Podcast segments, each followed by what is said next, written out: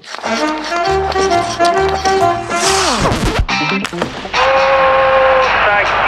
моментов больше не будет. Не будет. Хоккейный период.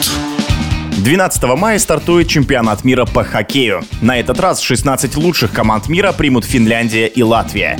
Сборная России в этом году пропускает чемпионат, и поэтому смотреть турнир будет неинтересно, считает мастер спорта международного класса тренер Игорь Бахмутов.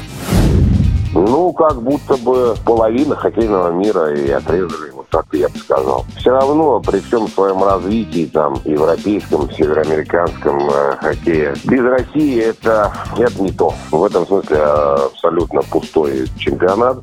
Ничего нового не предложит. э, И, ну, такой пресный будет.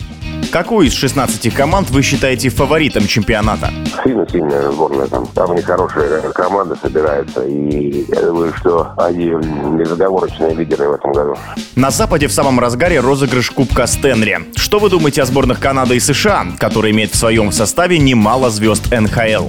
В каком состоянии подъедут ребята? Конечно, они традиционно. Они без, без всякой подготовки в один приехали, переоделись и вперед. Поэтому, конечно, у них это по традиции так происходит. Но посмотрим. Не знаю, не, сейчас здесь сложно что-то сказать насчет результата. Я думаю, что, конечно, они покажут себя до какой-то пары, но не думаю, что будет серьезно как результат.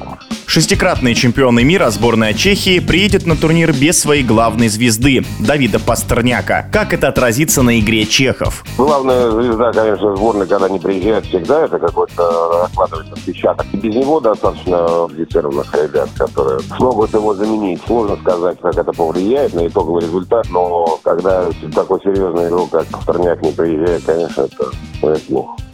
В эфире спортивного радиодвижения был мастер спорта международного класса, тренер Игорь Бахмутов. Хоккейный период.